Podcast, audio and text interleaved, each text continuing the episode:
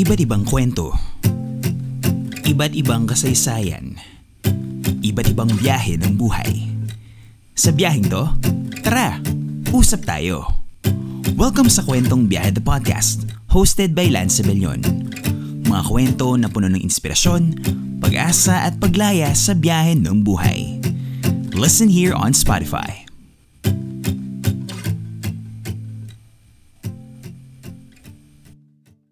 What's up mga kabiyahe? Welcome po sa isa na namang episode ng Kwentong Biyahe the Podcast with me, Lance Abellion. Maraming maraming salamat sa patuloy na pagtangkilik at pagsuporta. Guys, i-follow ninyo ang Kwentong Biyahe the Podcast sa Spotify at sa Facebook para ma-notify po kayo sa mga susunod na episodes. And once again, uh, nasa buwan tayo ng Pebrero, ikalawang buwan na ng bagong taon and I would like to greet everyone Happy National Arts Month po sa ating lahat. So, a Happy Arts Month for those who are sa mga kapwa nating artista dyan, mga manlilikha who does art, whether it's whether whether you're a singer, you're a dancer, you're a poet, you're a writer. Well, this month is ours and I'm pretty sure maraming mga kaliwat ka ng mga art events here and there sa sa, sa Metro Manila. Uh, if I'm not mistaken, uh, nung nakaraan lamang recently ay kakatapos lamang ng pasinaya sa CCP ng sa Cultural Center of the Philippines. And yeah so happy Arts Month and happy Hearts Month as well.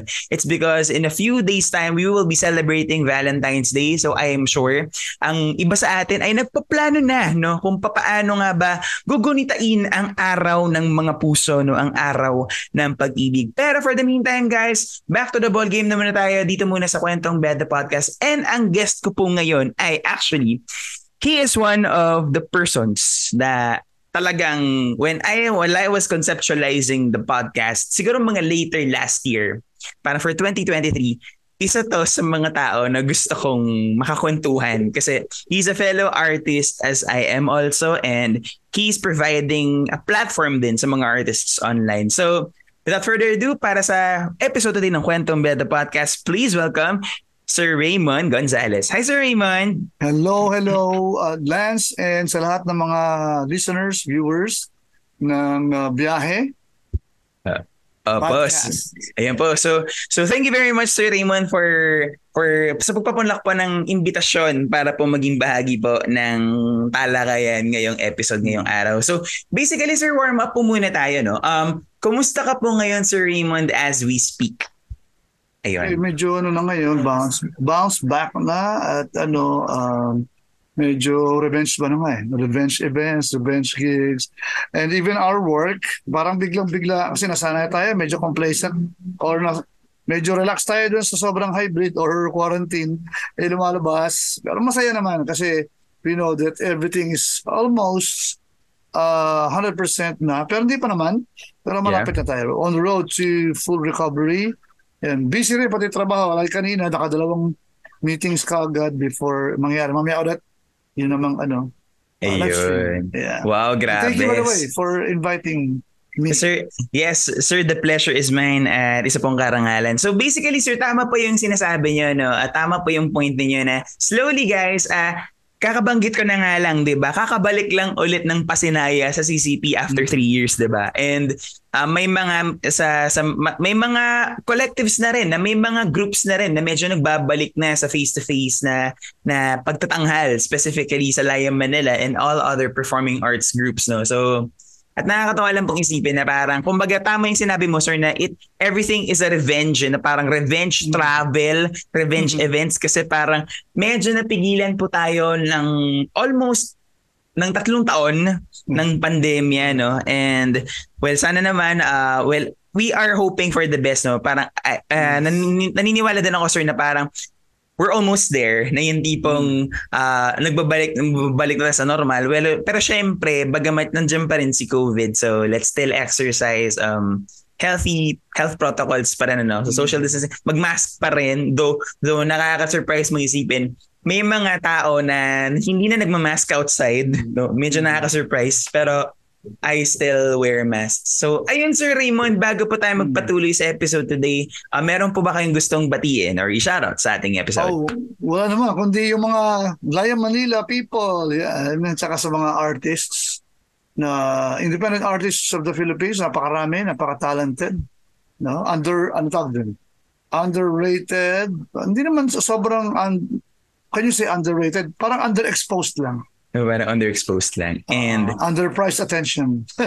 yes, and parang syempre, ayun. So, shoutouts po sa mga kapatid ko sa Laya Manila at sa mga kapwa nating artista once again, whether musikero ka man, makata, or mm-hmm. pintor ka man, nagpipinta ka yeah. man, o anything, anyone that who does art. So, I believe that ep- this episode is for everyone who does art. So, sir, Eto na, no? Um, dumako na ba tayo sa first question? So, let's get the ball rolling. At Alright. ito na po ang first question, no? So, syempre po, parang sa Kwentong Beda Podcast, I'm do, I do not intend to introduce the guest too much. It's because parang gusto ko na yung guest mismo ang magkwento tungkol sa kanyang sarili niya. So, for the benefit po of the new listeners, Sir Raymond, sino po ba si Sir Raymond Gonzalez?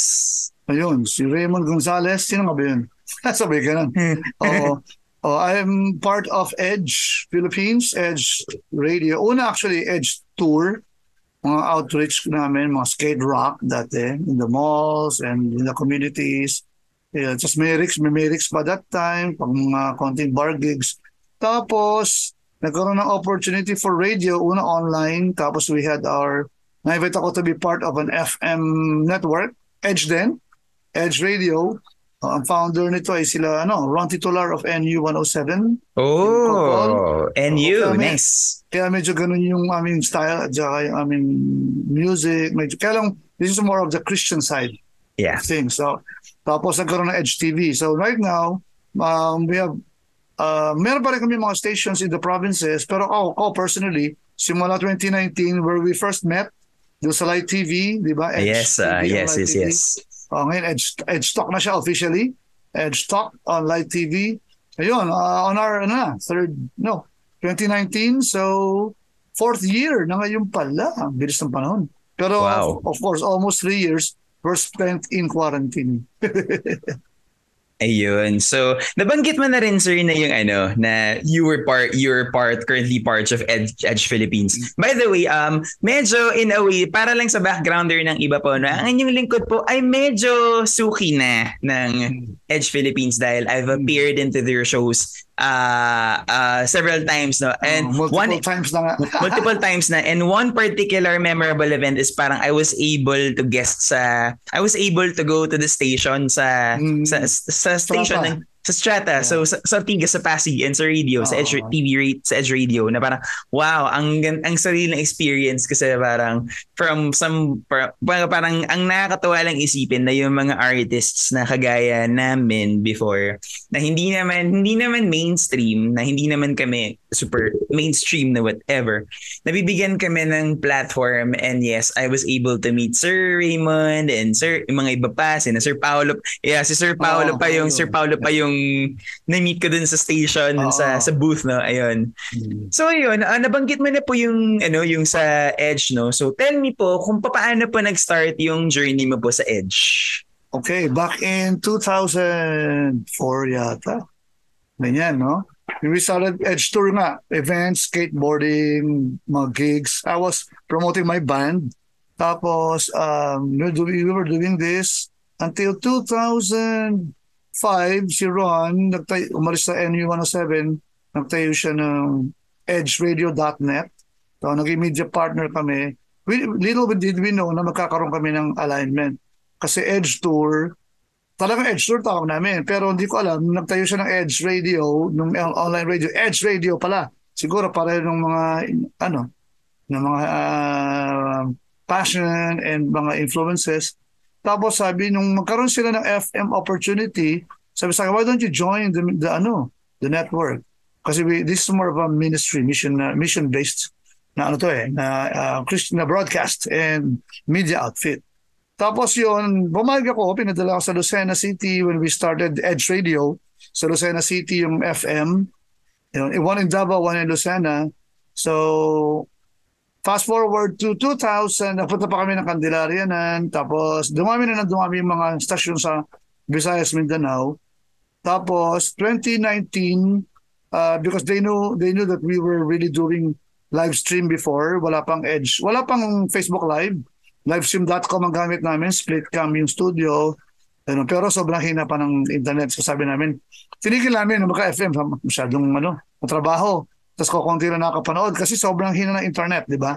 Yeah. So we focus on events and on the FM broadcast.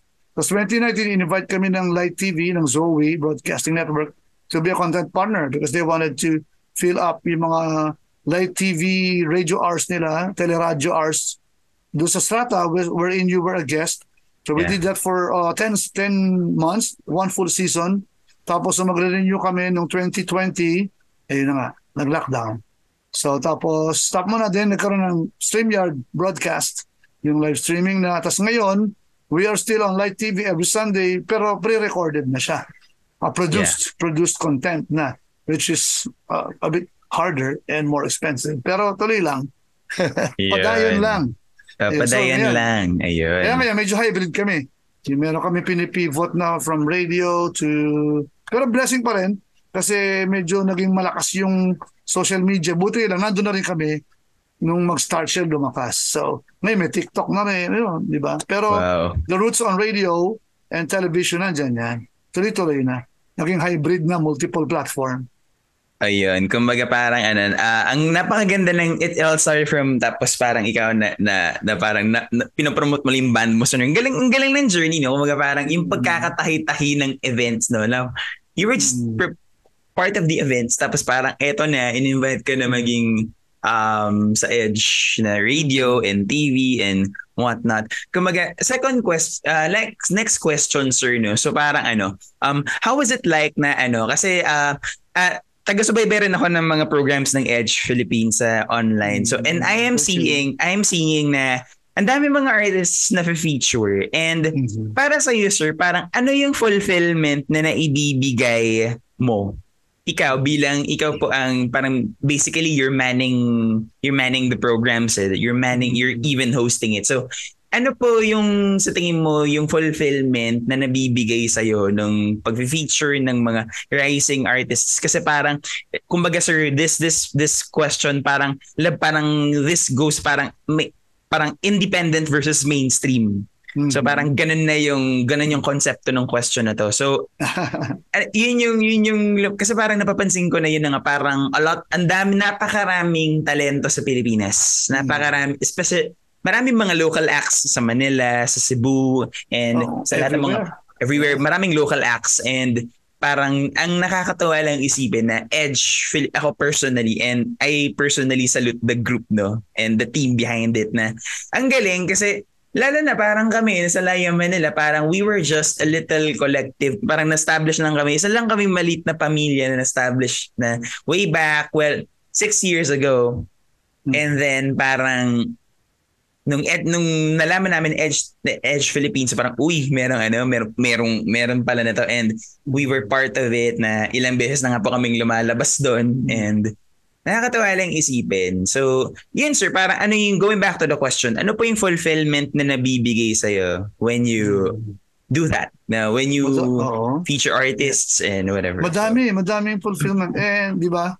Sabi ko nga, actually back in late 90s when I started doing events, no, promoting my band, also I found out meron pala akong gift sa event management and also marketing. For DIY lang, no, learning the ropes while, while we were doing it, no, outreach, no. Um, yung fulfillment na alam mo kasi na calling mo to eh. Unang-una, kasi I really want to get the word out, the Christian band, yun, nung, nung, nung balik banda ako, it was a Christian band, 90s, yung recording namin, cassette, yung ano, di ba? Tape yung nung release, no? Batang 90s represent. Tapos, ayun. Cassette. Tumuloy-tuloy lang. Tapos nung ano, nung nag-regroup ako ulit nung 2000, kasi move kami sa Manila ulit, bumalik. Dati kasi sa, sa Lucena eh. Na, na doon ko na meet, uh, actually wife ko kasi taga roon. So, doon ako actually na renew yung aking yung faith kay Lord, no? Tapos, yun, nung ano, yung fulfillment na yun, na alam mo kasi na nakaka-relate ka eh. Alam mo yung challenges na ikaw mismo, di ba mag-pitch, dati, dati pitch ka sa mga radio stations, yeah. pitch ka, yeah. gig ka, magdala kang tape, pambenta, ganun dati, eh, di ba? Uh, bili po hmm. kayo, ganun. Pero wala masyadong invitation, makakuha man tayo, konti lang. So we spend even for our, ano, the, tayo mismo, we spend for the craft to promote, no? Kaya sabi ko, nung natural na lang siya, hindi ko rin akalain na ganun pala. Na biglang nag... Gusto lang namin, masaya lang kami, tumutulong sa kapwa indie artists, no, sa mga extreme ano youth, mga skaters, bikers, skimboarders. Tapos di ko alam, naging movement na lang siya, bigla. Tapos yun, sinusustain namin yung fulfillment na hindi kayang bayaran talaga yun. And even up to now, minsan nga sasabihin ni Mrs. Ang bira, pangkain na lang, nag-meeting pa sa events, sa outreach, sa ganyan. No? Pero yung fulfillment, iba talaga eh. Tapos ngayon naman, nagmamature na rin kami in the ministry and in the mission. So we know, makalaking bagay yung pandemic, nakapag-reflect, nakapag-balik, uh, kumbaga yung intimacy kay Lord, and yeah. yung wisdom na, kasi self-reflection, ang daming realization, at saka gumanda ngayon yung yung technology, di ba? Exactly. So, parang, ano. na, ngayon hybrid na talaga. Hybrid na, multiple platform na on-ground events, uh, broadcast, tapos traditional, at social media. So all-in-one ngayon, mas dynamic. Although challenging pa rin is sustainability. Pero hindi kayang bayaran ng pera kasi yung ano, yung joy na, na lalo pa nakita mo nag succeed yung mga yan yung mga Hilera, yung Gyrelim, yun yung mga natulungan yeah. namin eh. Si yeah. Richie Nadal din no, nagsisimula, nagko-consultant, so consultant din yung production namin sa kanila. Kasi naging friend namin yung yung manager niya, si Roca, si Roca Cruz sila Asel ng Moonstar nung kay, kaibigan din namin. Moonstar. Tsaka meron kami Indie Pilipinas movement no nila An Angala tsaka ni ni ano ni Sasi ng Mayrix. Oh. Sila, oo, meron kami movement no nung early 2000. Galing. So, yun nga parang ang, ang passion. True ka dun sir sa sinabi mo na parang pandemic, the pandemic has allowed ev- not just us but everybody to be mm-hmm. able to learn new things and mm-hmm. yun parang parang nasabi ko na yung technology has played a big role na parang okay sabihin na natin na kasi magmula pa noon ng pandemic, uh, way back 2020, which is three years ago na pala yon ang bilis oh, ang tagal na. So, three years ago, so parang ev- lahat uh, ang pinakauna po talagang natamaan ng pandemya was actually the performing arts, the entertainment oh, industry. Entertainment industry. Yeah. So, parang umaga parang syempre yung, yung sa performing arts entertainment industry, yun na lang yung well some well some of the artists yun ang bread and most of the artists yun ang bread and butter. Well, some of the artists may day job parang parang yung pagpe-perform nila sa mga gigs and everything, parang side job na lang nila. Pero mm parang malaki naging epekto ng pandemic for those who are doing music and doing art for, na full time na talagang mm, very na very talagang very dedicated. Tapos biglang eto all of a sudden biglang everything is gone in a snap of a finger. So ayun, nakakatawa lang isipin niya nga parang the pandemic has allowed us well first of all well yung yung yung faith natin was was strengthened was faith was it was tested and strengthened second yung bond natin mm-hmm. sa family it became Correct. stronger 'di ba family ties mm-hmm. yun yung oh, ano natin mga yung strong, value no yung value yung ba- value ng pamilya at the same oh. relationship at the same time um yung yung yung tinatawag natin na self-care 'di ba mag mas yes. mas mas na-emphasize siya nung pandemic na kung dati ang depression and other mental health disorders ay hindi siya masyadong napapansin. But lo and behold, years after, eto na siya, parang it's very rampant. No? Well, the yung mga issues na yun has been nag-existing siya ever since pero parang ngayon mas siya mas naging rampant ano so okay. ayun um follow up question lang Sir Raymond yeah. parang okay so syempre um yung ito um parang isa isa to sa mga ano sa mga tinatanong ko din na ano na question sa mga tao. Hmm. Sa sa sa field mo sir, sa events management and everything. Hmm. What do you what specific event was the most memorable one for you? Hmm, okay. Yung pinaka-memorable. Kung babalikan ko lahat-lahat, no? Since late 90s. Ang dami. Ang haba nung... Oo. Oo nga kasi yun. I, I was driven by, you know, passion. And alam ko kasi may calling ako doon. So, when I found out that gift, tinuloy-tuloy ko lang. Ang most memorable sa akin was yung, nine, I don't know, sa journey ko, 1999 yun eh. Actually, dalawa. In the 90s yun eh. 1998, when I start, yung kauna-unahang event ko na ginawa uh, sa Lucena, yung side A. Oh. Uh, concert fundraising for our church, no? Um, actually, nakita ko lang sa dyaryo. Kaya nga sabi ko eh, nakita ko lang sa dyaryo Tapos, minessage ko si Sir, the late, ano, the late Wingard Tracy, Mm, uh, manager yeah. nila sa artist station. Minessage ko lang. Tinext ko, tapos nag-call ako. Nasa Lucena pa ako noon, tapos dadalhin sila sa Lucena. So it was very successful. The very first successful event. Wala pa kasi mga malls noong time na yun doon. Yeah. Ah, kaya so talagang major major event yun. Major medyo disruptive siya. So talagang naging major major event. Ang galing pati ng side A. Sobrang sulit, talagang sulit yung gabi. Tsaka Uh, excellent sila, madaling kausap and the the venue was really good. First time sa isang ballroom, Grand Ballroom ng Queen Margaret Court ginawa. Queen Margaret Hotel. Yan. Oh. Pangalawa, yung doon din sa Lucena kasi uh, ito yung kasi we had an outreach for young, young people. Yung Friday night jams sa church, I was the parang parang OIC youth pastor ng time niya. Yeah. So, ino ino inopen ko sa mga sa mga bandang estudyante, ganyan. Tapos nag-battle of the bands kami. Eh that time po nang na-meet din sila Ron and Joyce through NU 107. Kaya nga puro ano lang eh. Ang call lang. Kasi na, na- on my way back to Lucena, eh, rockista tayo. Yeah. Nap- Napakinggan ko sa NU 107 na Against the Flow. Christian rock. Ooh. Sabi ko, JD and Janet, no? Uh, si Joyce, si JD, yung wife ni ano, ni Ron, yung newscaster. Si Yeah. ano, the voice behind ano, uh, Cebu Pacific, Dove, ganun. Mm. Uh, si Joyce Ann Burton, artista rin niya nga pala yun, character actress. Yeah. So, ayun, uh, tinawagan ko, very accommodating. So, in-invite ko sa Lucena, color, color red yung sana kinukuha ko. Tapos judge sila, si Ron Yeah. at saka si Joyce, kasi sila yung mga, state, mga idol eh. Station Yeah. manager ng NU, si Ron T, di ba? Tapos sabi niya, can we bring battery? Kasi kaibigan nila yon maglo-launch ng album. Battery is um, Christian metal band. Si Michael Turner, tapos yung dalawa si Pat D, yung photographer si Pat D. Drummer kasi yun eh sa Pat D Photography. Tapos si Chris Alba yung bassist. Dinala namin doon. Tapos ang galing, umulan-ulan pa nga, walang tent. Pero pas, kasi doon street, ano eh, mga street party pagka fiesta. Aba, Battle yeah. of the Bands. Tapos yung local station, eh, pinakover ko ng, ano, ng live remote broadcast. Naka-online, naka-on-air sa 96.7 FM. Tapos yung station manager, eh, marami siyang tropa, mga BMX riders, skateboardy, skateboarders. So ang ganda ng event, parang yun yung birth nung ano yun, yung ginagawa namin sa Edge. eh.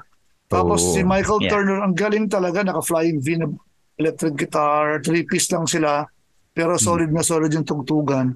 Tapos after noon, nagkaroon ng impact doon sa station manager. Nag- nag-start na siya ng Christian rock program sa kanyang station.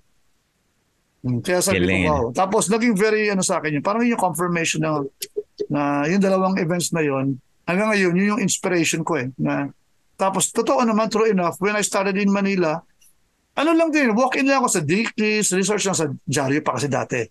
Diaryo-diaryo lang, di ba? yeah. Makinig, mapakinggan mo sa radio, research lang, punta ako sa Dickies, punta ako sa mall. Eh, nabubuksan naman, nag-sponsor ang Dickies, nag-sponsor yung mga Pepsi, yung mga Mm, malls. mga Kaya brands. siya. Mga Oo, brands. mga brands nga. Nakakatuwa. Oh, So yun, Ayan. kaya talagang yun yung inspiration ko. Yun yung mga memorable, yung dalawang yun. Parang roots, Ayun. yun ang roots.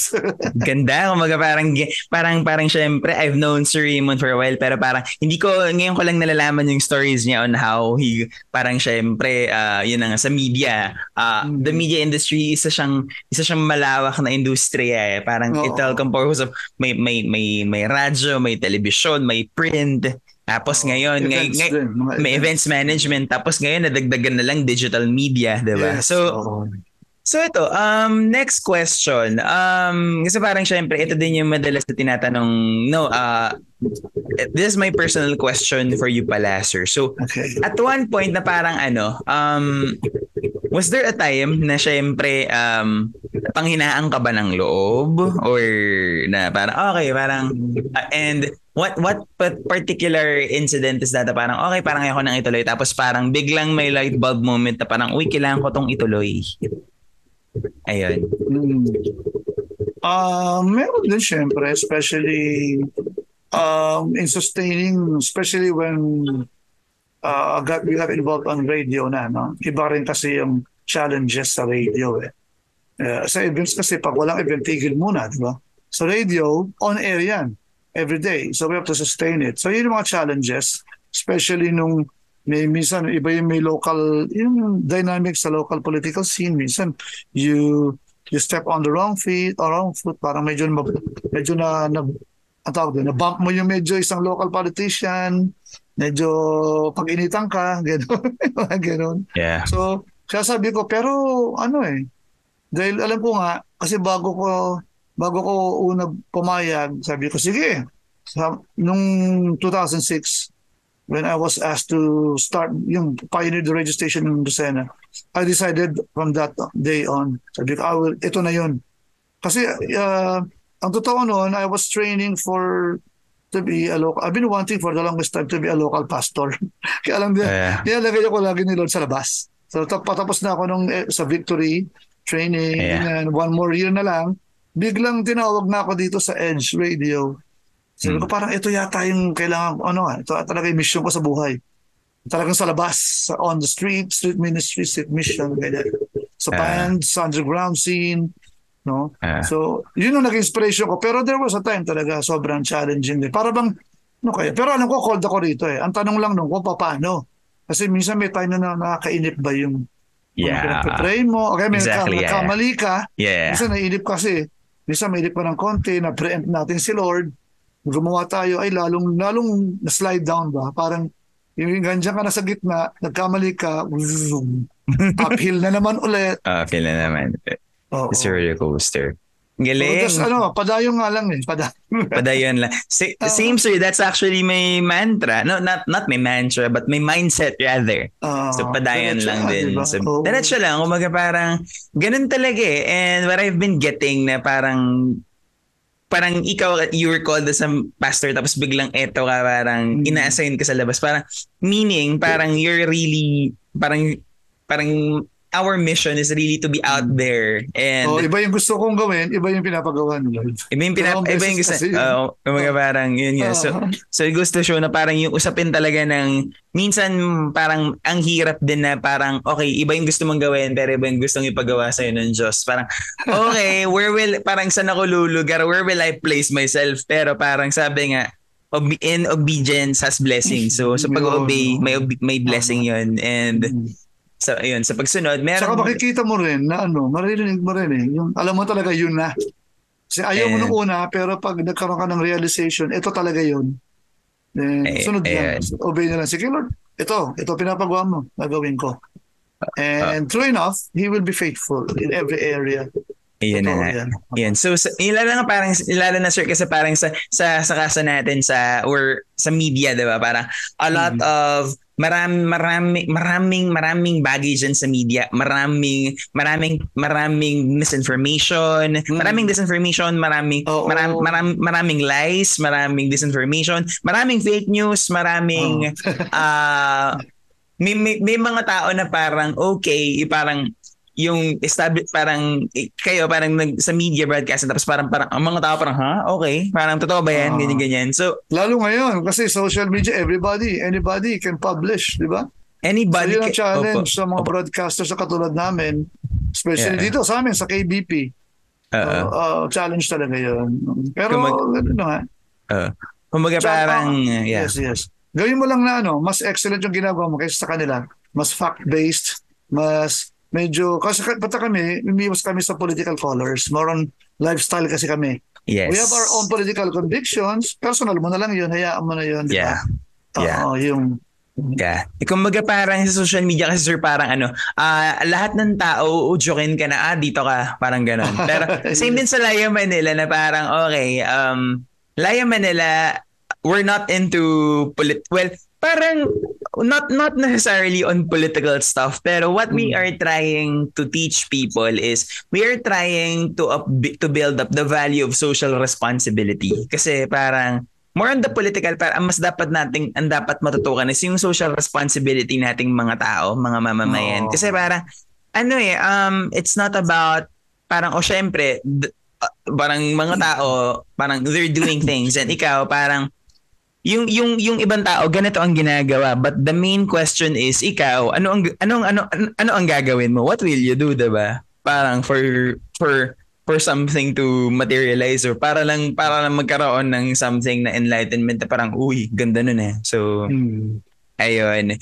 So na so yun um nakakatawa lang pag isipin na yun na nga sa edge and I am very na, nakakatawa lang pag isipin na parang nag-flourish siya mag-imagine parang hindi ko hindi ko totally alam ang roots ng Edge. Nagsimula lang pala sa siya sa events tapos naging radyo, naging TV na, ngayon hmm. digital media na siya. Integrated And, na. Integrated na. Kumbaga syempre nagsangasangan na yung lahat. Oh. sangasangan na yung lahat ng ano ng forms of media, 'di ba? And lalo na ngayon kasi syempre um nagbabago rin kasi ang preference ng tao talaga in terms of Oo. content. Nagbabago siya eh. So Pag hindi ka nag-adjust or nag-adapt, may iwan ka.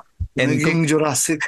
exactly. Kumbaga parang although syempre um you you have to adjust to the people's needs and yung demands mm, pero at correct. the same time dapat nandun pa rin yun. Nakakatawa lang pong isipin na Principles will remain the same. Yung, yung principles, andun pa rin yung prinsipyo uh, po sa ginagawa ninyo. Ito yung pinangahawakan namin na ito, uh, parang we are we are we are upholding our faith. We are upholding mm. for what we believe in. And nakakatawa lang isipin na meron pong mga ganitong klaseng organizations, mga companies na kasi parang yun na nga eh, um, uh, sa media, it's a jungle out there. So marami talagang, marami, lahat, you name it, lahat na ng klasing issue at intriga oh. sa media, andun na lahat. So, mm. Kumbaga, nasa sa atin na lang talaga ng mga listeners at the same time, nasa sa atin din ng mga gumagawa ng content on how to really um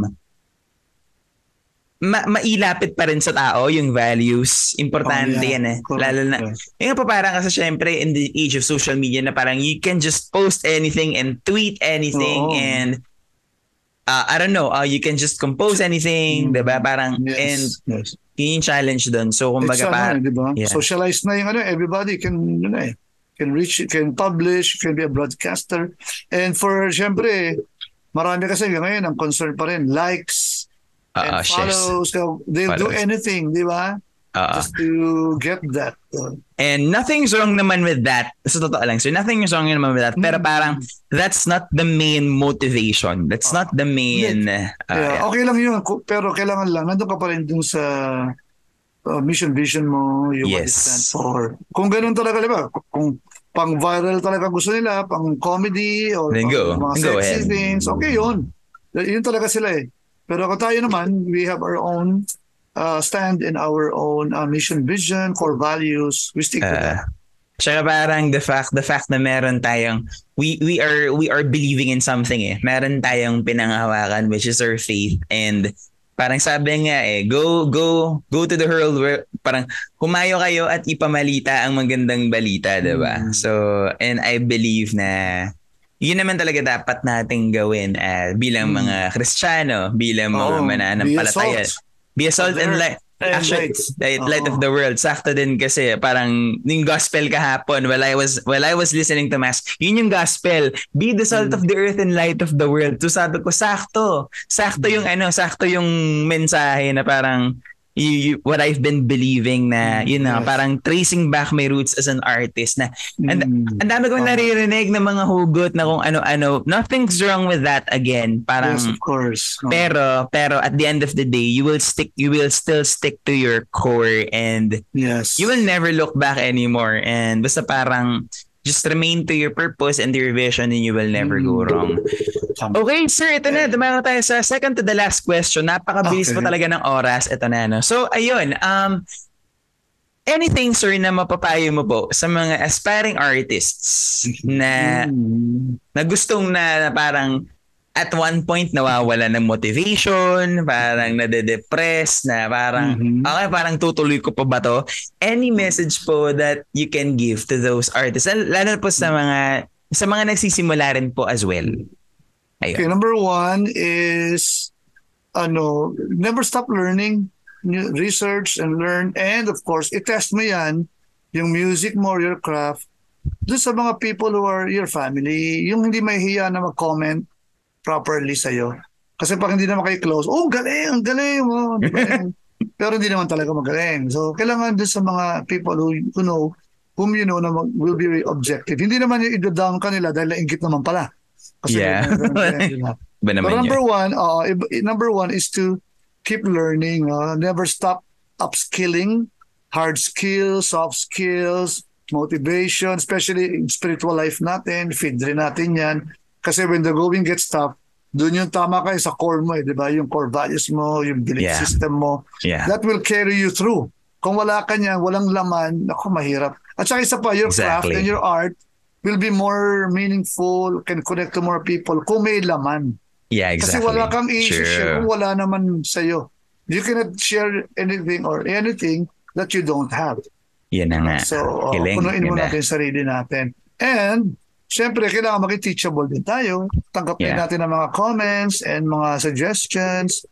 Yun. So, and also, number three, be creative din. uh, I mean, kasi okay lang mag-gig na mag-gig, pero tsaka sa, alam mo naman, ang social media, may bubble yan eh. May algorithm yan. Yes, The- algorithm. The, challenge is to get out of that algorithm. Pag nandiyan ka lang araw-araw, kahit mag-gig ka araw-araw, the same people sees you, see you, the same people comment, no?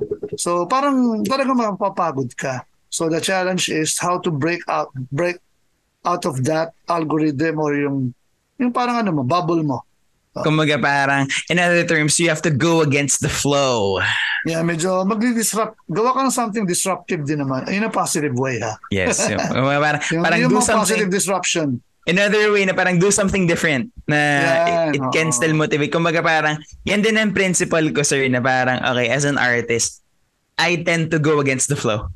Mm. Parang Kasi sumal- everybody else is doing that, Parang, okay mo pa yun, no? Pero pareho lang kayo, di ba? Parang, para, para, Oo. parang, di ba? Parang, unlike kapag man, yun din kasi ang, that's, yun din ang maganda po sa mga artists din kasi, especially now, may mga artists po kung naririnig on Spotify na parang, oh, bago to, ganda nito ah. Ah. Pero yung mensahe okay siya. At the same time, the message is okay. Mm, dapat, oo. Ganda nito mensaheng to. Pero, Kasi, yeah. yung, tama, yung, tama. yung ginagawa niya, yung, yung technique ng pag-produce everything, Ah, yung, iba na. Iba na, parang, Oo. kakaiba, parang wow, meron akong, Oo. ang dami kong Ang dami naririnig, na ngayon sir. sa Spotify niyan. Ang Dami sir na parang Kakaiba, no? Kakaiba na parang, mo- yeah, parang akala mo dati yun na yung lahat yung maririnig mo, eh, no? Pero talagang creativity ng tao, limitless din eh. limitless. Kasi yung kumbaga. creator natin, di ba, yung creativity niya.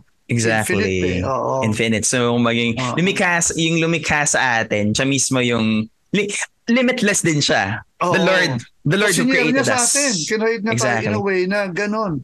May human limitations, pero yung creativity, hindi siya, ano eh, limitless siya. Yung Kumbaga- creativity sa isip na binigay sa atin, yung Yeah. talent sa utak natin, no? Oh, yeah. And and yun siguro ah isa ring isa ring isa ring bagay na mapapayo ko dun sa mga artists. Singit ako sir. Siguro Yes, sir. um um bukod dun sa mga sinabi ni Sir Raymond, um learn what your purpose is. Oh yes, number one. Kahit in the, you know, kahit sa business eh. Start a Exactly. business, alamin mo muna yung purpose ng business mo. Uh, Ah, ano ba And- yung gusto mong, sino yung gusto mong paglingkuran? Diba? uh, be, be it a, be it food or whatever brand or whatever Mm. product, 'di ba? Service man 'yan. Kailangan de- identify mo muna kung ano yung tina-target mo. Ay, exactly. yun yung purpose mo eh, 'di ba? Yung- Kasi pag walang yeah. purpose, walang direction eh. Uh, parang kung kung hindi mo Oo. alam talaga kung anong gusto mong gawin, kung gusto mo mangyari, wala. Parang Wala, oo. Well, well, hindi na, well, it, sometimes we go through that. Nakakapagod na, oh, yun, ha? nakapagod yun na parang, okay, parang, ah, yung parang, you feel, minsan na-feel natin na everything, everything that we do is just routinary. Tapos parang, okay, ah, and then suddenly, parang a voice within na parang, okay, this is, ito ang purpose mo. And Mm. it's about recognizing, recognizing that purpose, recognizing Mm. that voice na, hindi ka para dyan, ito dapat ang gawin mo. Na Oo. Siyempre parang andun din yung tipong kailangan kailangan maki-blend in ka na parang Mm. parang you have to do this para maging in ka, maging sikat ka. Pero ang pin well well yung, yung fame naman fortune and everything yung, yung Hmm. pera engagements it's not bad naman pero Yeah. kumbaga kasi lahat naman hindi naman nagsisimula na gusto ko lang magkapera, gusto kong sumikat, ganyan. And Mm. pero ang pinaka main talaga dyan is you have to really know your purpose and you really have to stand your ground in what yung kung ano yung pinaniniwalaan mo kung ano yung kung saan ka tumitindig, kung saan ka tumatayo bilang isang tao. Kasi, kumbaga, kung ano po kasi yung tinitindigan mo bilang isang artist, lalabas yan sa craft mo eh. Lalabas siya eh. Yes, exactly. Labas yun. So, Ayun. It will be revealed. It will be revealed. So ayun sir, nakaka nakakalungkot sir, last question na tayo. Ay, Ito na. okay. Last question na ito na. Pero n- ang ganda ng kwentuhan natin sir, ang ganda ng usapan natin. Ano? Okay sir, sa biyahe po ng buhay mo po sa craft mo, what is the greatest lesson that you've learned? Ah, learned. Number one, actually, parang ano to eh, patience eh, patience. Patience in everything we do. Kasi, kasi minsan idealistic tayo masyado. Ito, pag ginawa natin to, ito yung magiging result. Di ba? Yeah, yeah. This will be disruptive. This will be Uh-uh. viral. This will be effective. Approve ito. Nung at- pitch tayo, approve. Diba? Pero you have to be patient eh. So, pero kailangan din ng humility yun ha. You have, you have to be humble enough to accept na, oy, baka medyo nagkamali. Baka may, Yeah. ku- may mali. Yeah. O baka hindi pa tama ang timing. So, we have to be patient in everything that we do. No? Kasi maraming rejections. Exactly. ganap. True. Marami. Oh. Iba kasi yung iniisip natin, minsan kahit na pinag, oh, pinag-pray ko na to, parang ito alam ko pinapagawa ni Lord. Di ba? Parang para sa kanya naman to eh. Parang may mga tayong mga ano dati. Minsan pala, mga ideas or thoughts, no? Pero hindi pala yun. Ah, Sarili natin. So, pag nagkaroon ng rejection, nagkaroon ng challenges or delay, we have to be humble and patient enough. Ayun, napakaganda. Very well said, Sir Raymond. Okay, so i-promote na po ang Edge Philippines. Kung saan po matatagpuan ng Edge Philippines, your social media accounts po, go ahead. Okay, thank you, thank you, Lance. Edge TV Philippines, ang ginamit namin name, no? Ah, pero kami kami Edge Radio, Edge ah, Digital, meron kami events din. Pero yun, Edge TV Philippines na para mas madaling tandaan. Ang username sa Facebook, sa Instagram, sa TikTok, sa Link- LinkedIn, medyo hindi kami active ngayon. Kasi nag-iisa ko eh ngayon. eh. Sa, I mean, sa full time ha. Tapos yung sa Twitter, hindi rin masyado. Pero medyo active kami sa TikTok, Inst- Instagram, medyo. Facebook. Basta add Edge TV Philippines lang. At Ayan. Edge TV Philippines. No? And supportahan din natin guys sa mga programs ng Edge TV Philippines. I myself Yes. watch those Every programs. Monday, It's nga pala. good. Yeah, every Monday, Edge Talk. Ayun, so, ayun. PM. Oo. Ayun, Tapos, so- every Sunday, Edge Talk sa Light TV, Sunday 2.30 p.m. Every Sunday yun. Ayun. So, supportahan natin ang mga programs ng Edge TV Philippines, guys. Sa whether online or offline, sa radio, I'm sure naman. Okay, so, Sir Raymond, maraming maraming salamat po for this opportunity to be able na... Maraming salamat po again sa pagpapa-unlock po sa aking imbitasyon at sana po more power po sa Edge TV Philippines at Thank sana po you. ay may your tribe increase in Thank spreading you. God's word. Amen. Ayan. So, Thank you. It's always a pleasure, Lance. okay po. And it's a privilege to. Sarap ng ating conversation. Ayun. So, and guys, follow, and guys, once again, i-follow nyo din ang Kwentong Beda Podcast sa Spotify at sa Facebook para ma-notify pa kayo sa mga susunod na episode. That's it, guys. It's a wrap. Nagwakas na naman ang isa na namang episode ng Kwentong Beda Podcast. Mga kwento ng punong-punong inspirasyon, pag-asa at paglaya sa biyahe ng buhay. Ako po si Lance Abelion. Paalam. Thank you.